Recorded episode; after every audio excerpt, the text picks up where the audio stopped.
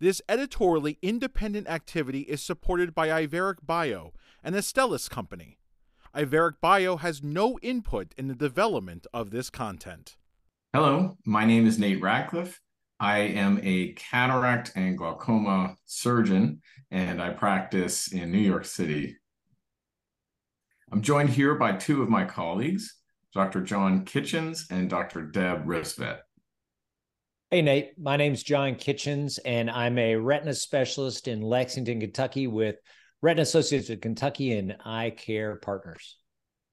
And I'm Dr. Deb Ristvedt from Alexandria, Minnesota with Vance Thompson Vision, focusing on the anterior segment in glaucoma, cataracts, and oculoplastics. Well, welcome to the program, and thank you, too, for joining us today. We're going to be having a conversation tonight about a major milestone in a disease state in ophthalmology. And, you know, these things come along maybe once a decade where you really have something that's a giant leap forward for the field and a treatment that can finally address geographic atrophy strikes that to me. As I learned a little bit about the management of geographic atrophy and what the future treatment paradigms will look like, it really brought to mind a lot of similarities and parallels with glaucoma, and also some of the important considerations of managing cataract and glaucoma. It seems like now we may be entering a similar world in terms of thinking about geographic atrophy a little bit differently. And so I brought a couple of experts to the conversation here, and we'll be talking about how all these similarities come about in clinical practice. John, I thought you might be able to get us started before we talk about what's happening with geographic atrophy today. What is the history of geographic atrophy care and its management prior to these new treatment options? Well, Nate, I think it's a great point. Looking in the past gives us a good perspective on what we have now. But really, it was not much as far as that goes. You know, when I started doing this almost 20 years ago, it was right in the era when we had PDT and then anti-VEGF therapy, which just revolutionized the treatment of wet macular degeneration. But we were still at a loss for the treatment of geographic atrophy, which can cause every bit as much vision loss as wet macular degeneration. It's relentlessly progressive, and when it involves the center vision, you're affected, and it will continue to evolve and cause further loss of vision and can drop patients down to that 2200, 2400 level. AREDS vitamins don't do anything for it. Supplements don't do anything for it. It's really a tough disease. And so that's why finally having something that can at least slow this down has been such a breakthrough. That's great. And Dr. Ristvedt, what's your perspective as a comprehensive ophthalmologist, refractive cataract surgeon in terms of your experience with geographic atrophy? Thanks, Nate. I graduated in 2011, just when anti-VEGF therapy was getting going. And I actually did fluorescein early in my career. And so I do have some experience with managing with intravitreal injections. But like Dr. Kitchens said, you know, we didn't have a treatment for geographic atrophy. And I look at these disease processes like glaucoma, like AMD, there's really no cure. There's only management. And so I would watch some of these patients go from 20/20 vision and over 2 years' time lose vision where they couldn't even see the big E on the eye chart. And so then you're talking to them as a comprehensive ophthalmologist, as low vision aids, you know, that can help them and what progress has been made with that. You're looking at their quality of life and unfortunately talking to them about, you know, their driving and their lack of reading and, you know, losing that independence. And I see so many correlations with what I do in the anterior segment when managing glaucoma and whatnot, where when you take away some of this independence, it really affects their quality of life. And so that's why it's so important to really look at that progression and know that geographic atrophy, if it's non-subfoveal involvement, you may only have about 2 years before it becomes subfoveal involvement. And so that's what's so concerning. Yeah, thanks for sharing that.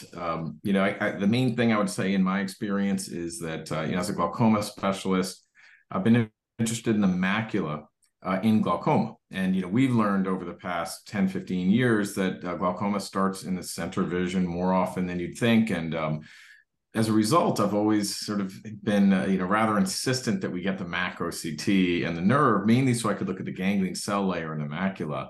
And boy, that's been a career of finding all sorts of things in the macula that I probably wouldn't have picked up if I hadn't been looking at, you know, MAC OCT every day. So it's drawn me a little bit into, you know, thinking about the macula. I obviously pick up a lot of subtle edema and things like that. A lot of diabetics in my practice as well.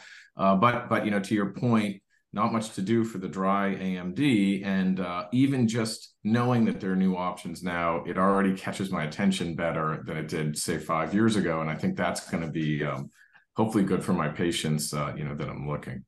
Well, here we are in 2023, and we have some new treatment options for geographic atrophy. Dr. Kitchens, could you tell me what we have available?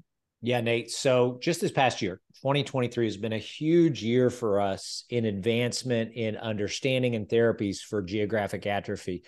Just over 6 months ago, we had the first ever approved treatment for geographic atrophy called Syfovre.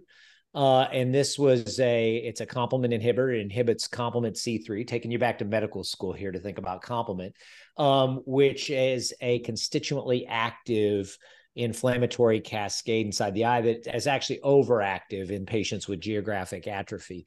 And that's shown on a variety of different pathology, you know, elevated complement in these patients and whatnot. And so Syfovre is monthly or every other month injections. The two-year studies, the Derby and Oaks phase 3 studies that led to the approvals showed roughly about a 20% reduction in progression of atrophy at 2 years.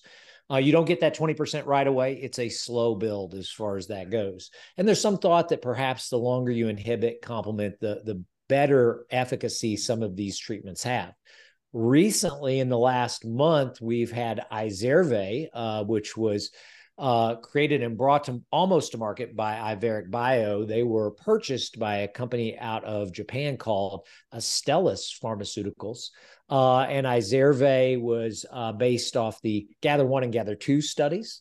And these studies showed that in the first year, monthly Iveric, and then the second year, they re-randomized patients to every other month or continued on monthly, could show very similar efficacy to what we saw with Syfovre.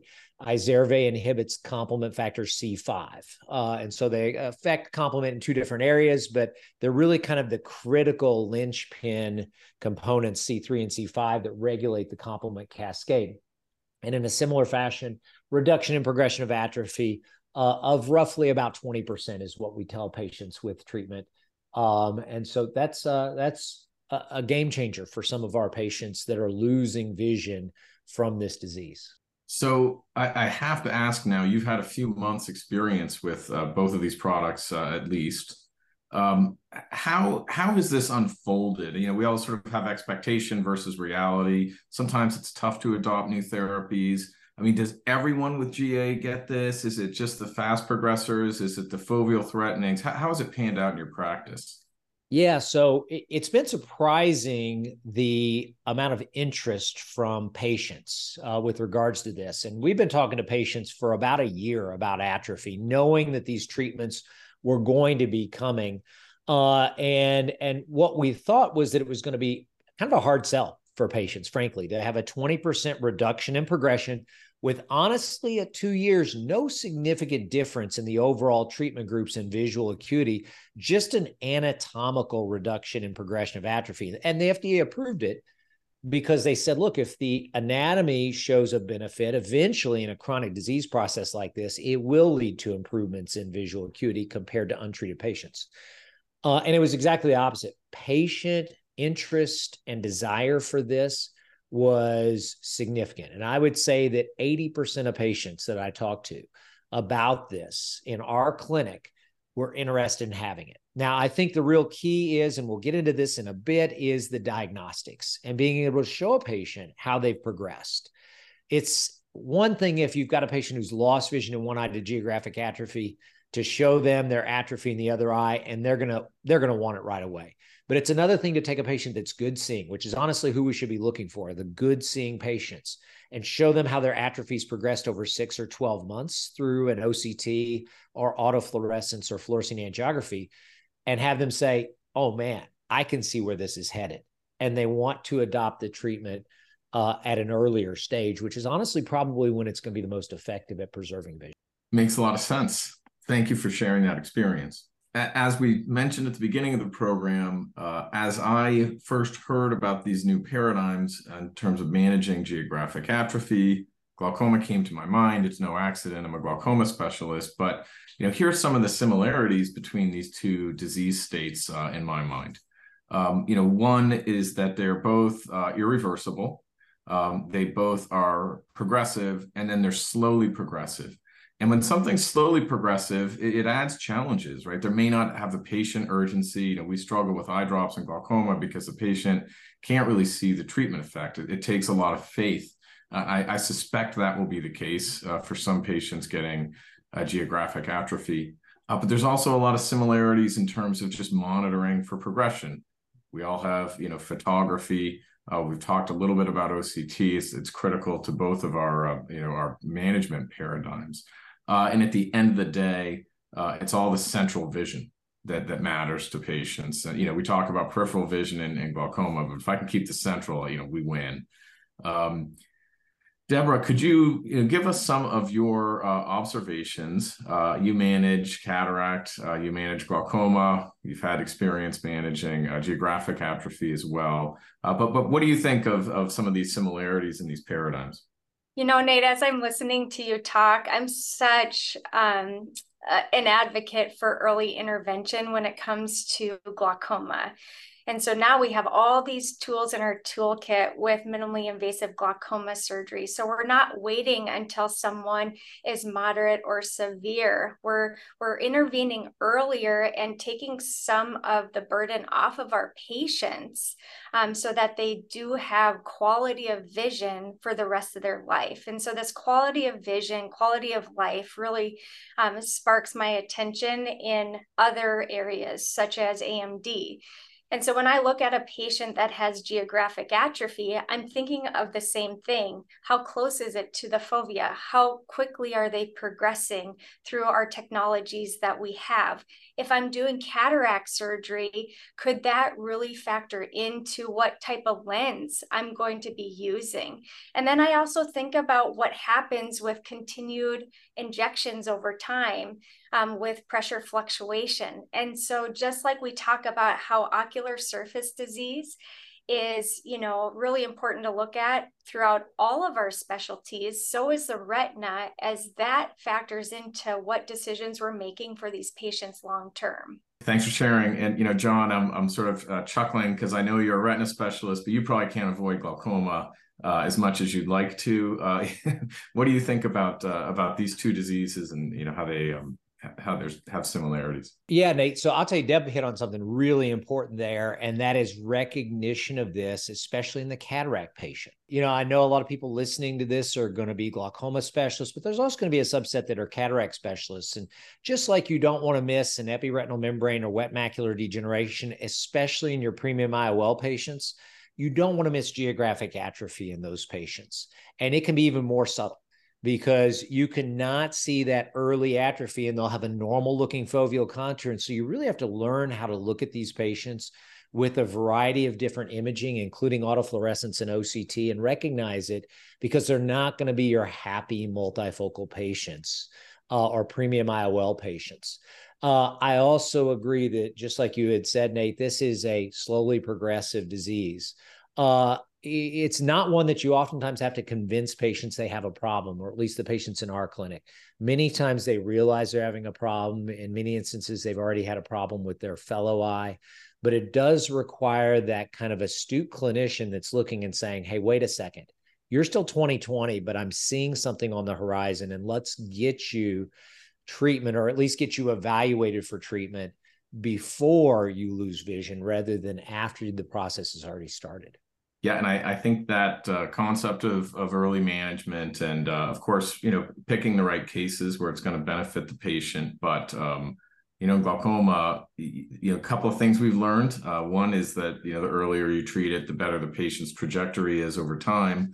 And the other is that patients don't take their drops. So in many ways, we're lucky to skip the whole eye drop phase for geographic atrophy, going right to physician-delivered therapy, which, is more organized and more definite, in my opinion, for both glaucoma and geographic atrophy.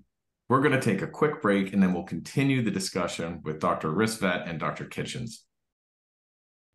This editorially independent activity is supported by Iveric Bio, an Astellas company. Iveric Bio has no input in the development of this content. And we're back, discussing the changing paradigm of geographic atrophy management. Well, thank you both for joining me in this discussion of the evolving paradigms of geographic atrophy management. As we think about how we are going to manage this in practice, in a practical way, thinking about how our diagnostics are going to lead to our intervention, which may be a number of interventions. It may be just the recognition of the disease in a discussion. It may be the referral of a patient to a retina specialist, or it may be the treatment for different people involved in the care of our patients. I thought we could take a little bit of time to talk about what we're using for diagnostics these days. And I think, one question a comprehensive ophthalmologist or glaucoma doctor may wonder is whether they have the tools to really monitor for geographic atrophy progression in their practice today. Yeah, sure, Nate. So listen, I would tell you that I think the most valuable tool for the recognition of geographic atrophy is OCT. And it's valuable for a few reasons. Number one, almost everybody has OCT now at this point. Number two, there's multiple different ways to identify a geographic atrophy on OCT. From the reference imaging, which is usually an infrared image that you can see that kind of shows you where the lines are lining up. You can oftentimes see geographic atrophy on that. To the cross-sectional scan, where you can actually see an increased signal penetration when the RPE is absent. To even things like advanced RPE analysis, which is actually great for being able to show a patient how their RPE atrophy has progressed over time. You can go back to any OCT that you've gotten previously and do an advanced RPE analysis on most machines and be able to show the patient, this is what you look like 2 years ago, here's what you look like today, and it's in an on-FOS fashion. So OCT is by far the best way to diagnose GA and to educate your patients. Phenomenal. Do you use much, traditional fundus photography and, are visual fields helpful? Is that something that the average retina specialist is paying attention to? Yeah, I think fundus photography is a good thing, especially autofluorescence. Autofluorescence not only can help identify and educate your patient, it's a good way to track it. It's a little bit better as far as tracking atrophy than even OCT can be. And it also can show some patterns of autofluorescence, but particularly hyperautofluorescence at the edges of geographic atrophy that can be predictive about progression. In other words, if we see those increased areas of autofluorescence around the atrophy, that's a sign that atrophy is on the move and going to progress. Fundus photos, maybe a little bit less so. And then fluorescein angiography can be of some assistance, particularly if it's confusing whether there may be some exudative changes associated with the geographic atrophy. But autofluorescence is incredibly valuable. As far as visual fields are concerned, I don't find them overly helpful because many of these patients can have concomitant diseases. They're fairly unreliable in our patients with even dry macular degeneration. And so it's a little more difficult to discern on visual field testing. Great. And then one final question for you, John. How often are you seeing your dry AMD patients, and are there factors that change the frequency of those visits? Yeah, that's a great question. If a patient's on the fence and they have some early GA, maybe GA that's small and they don't want to do anything about it, but they have increased autofluorescent signaling around the area of atrophy, I might see a patient like that back in 2 or 3 months versus the ones that have fairly stable geographic atrophy, which honestly is quite rare to find a stable GA patient. Almost all of these patients will show some progression, minus the ones who have GA from, say, a collapsed PED or some other phenomenon. I usually will like to follow those patients that have more progressive disease a little more frequently, and then revisit how it's progressing to try and, discuss with them the options for therapy. I'll ask you a little bit about patient complaints. And I'll tell you, I have mainly one that I, really pay attention to for what that makes me think of geographic atrophy. And that's, what I consider a version of the photo stress test, where the patient tells you going from a light room into dark, they're lost. Any other sort of key differentiating questions that we can ask our patients? Yeah, Nate, they can have ubiquitous complaints. The patients who have that difficulty in low light luminescence, in many instances, will have a condition called reticular pseudodrusen.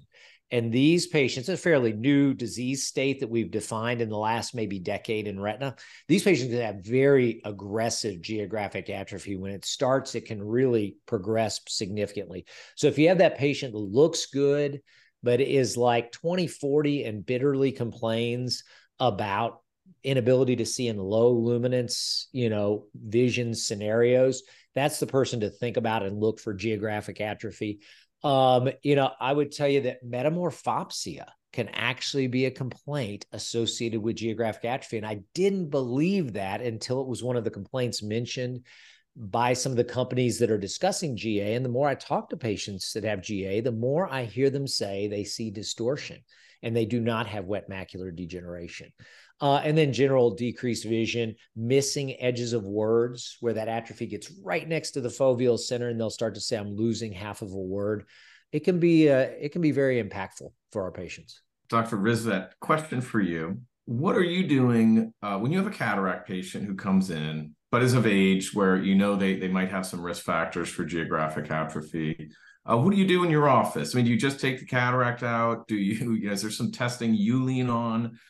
Is it your clinical exam? Take me through sort of your real world approach. So, it used to be who gets the OCT for cataract surgery, right? Does everyone get an OCT? Do just your premium IOL patients get an OCT? And quite honestly, we've picked up so many things from diagnostic imaging.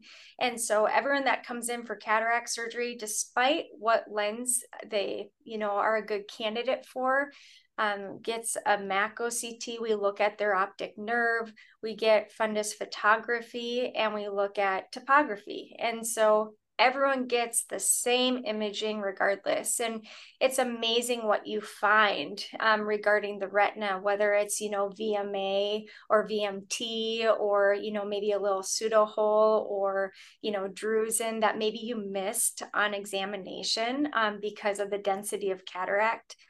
So, there's a lot of, reason why we pause. And then the question becomes, okay, do I just educate the patient? We've heard a lot about education from Dr. Kitchens. It is so important to show our patients what we're seeing on imaging so that they understand that we can't just take the cataract out and maybe get them to 20/20. And so it really involves early education with our patients saying, hey, you have a cataract, but you also have this disease process. And then it involves, okay, do we go ahead with cataract surgery knowing that this patient has retinal pathology, or do we take a pause and send them to a retina specialist before we do any surgery? And that becomes really important. I think about that for, say, epiretinal membranes, right? They have some thickening there. It makes sense why their vision is down because of the cataract, but that the ERM is probably contributing. So that's a patient you're going to say, you're probably not a candidate for these types of IOL technologies. And that's the same with GA. If you see GA, you're thinking, okay, how close is it to the fovea? How large, is it confluent? Are there multiple areas of GA?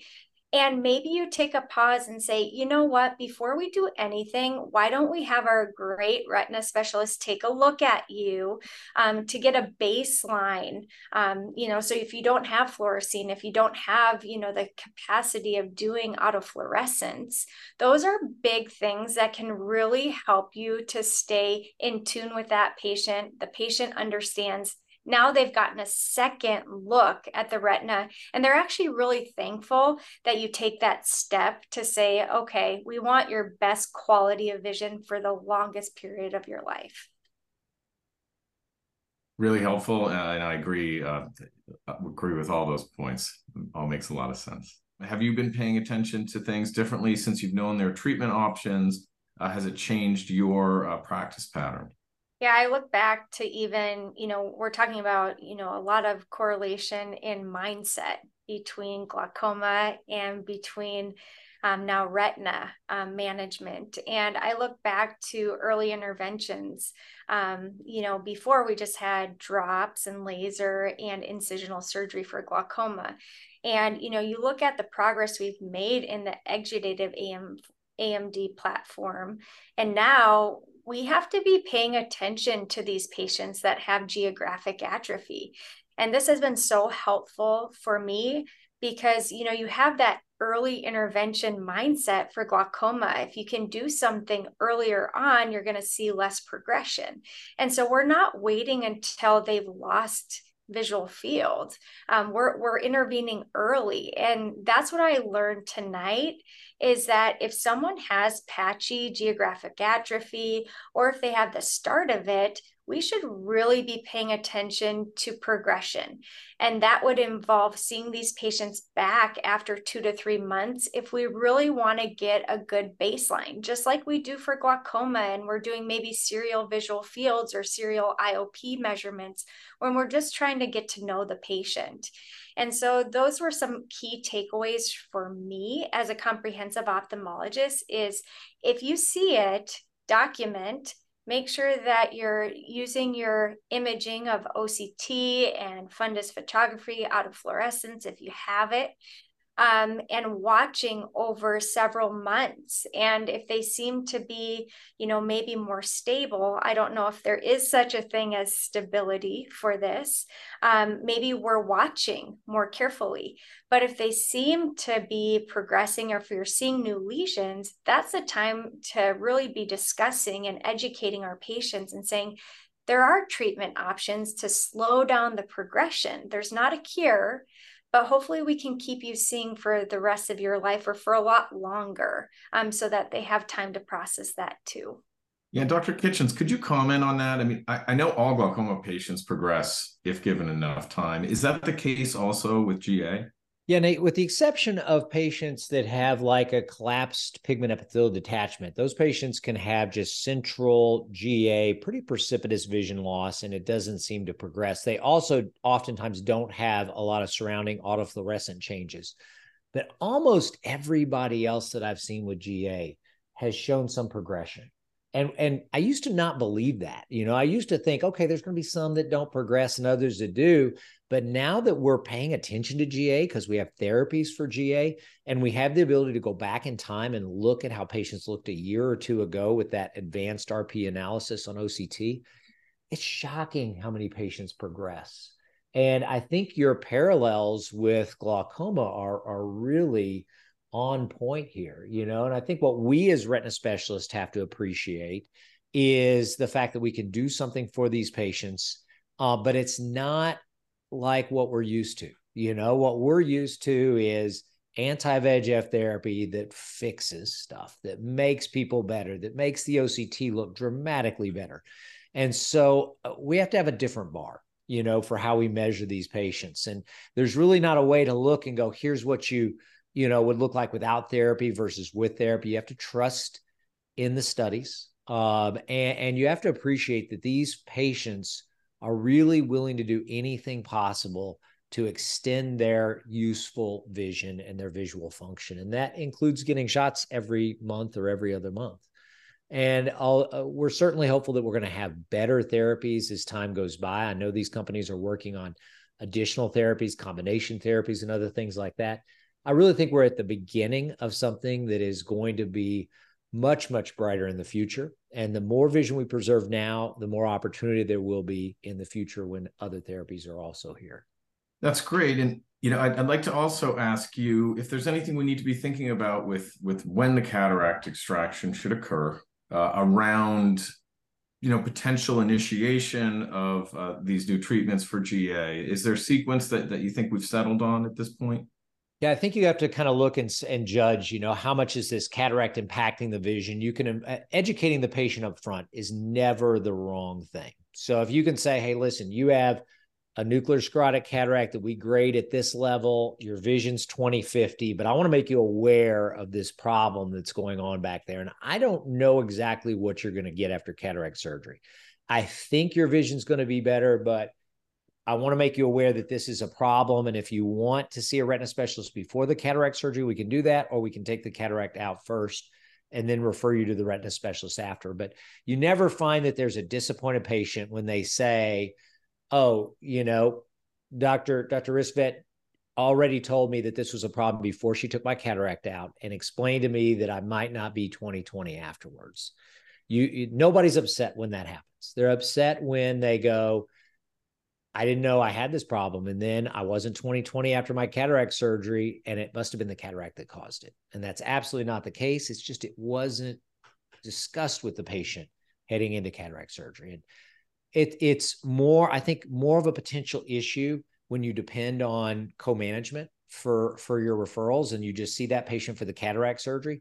We've got a great practice in town that does co-management, and their optometrists see the patients before they have the cataract surgery, and they're very adept at identifying this. But if you're just having the patient show up with their IOL calculations and doing the cataract surgery, there's a potential something like this could get missed. So be sure to educate your referring doctors as well as your patients.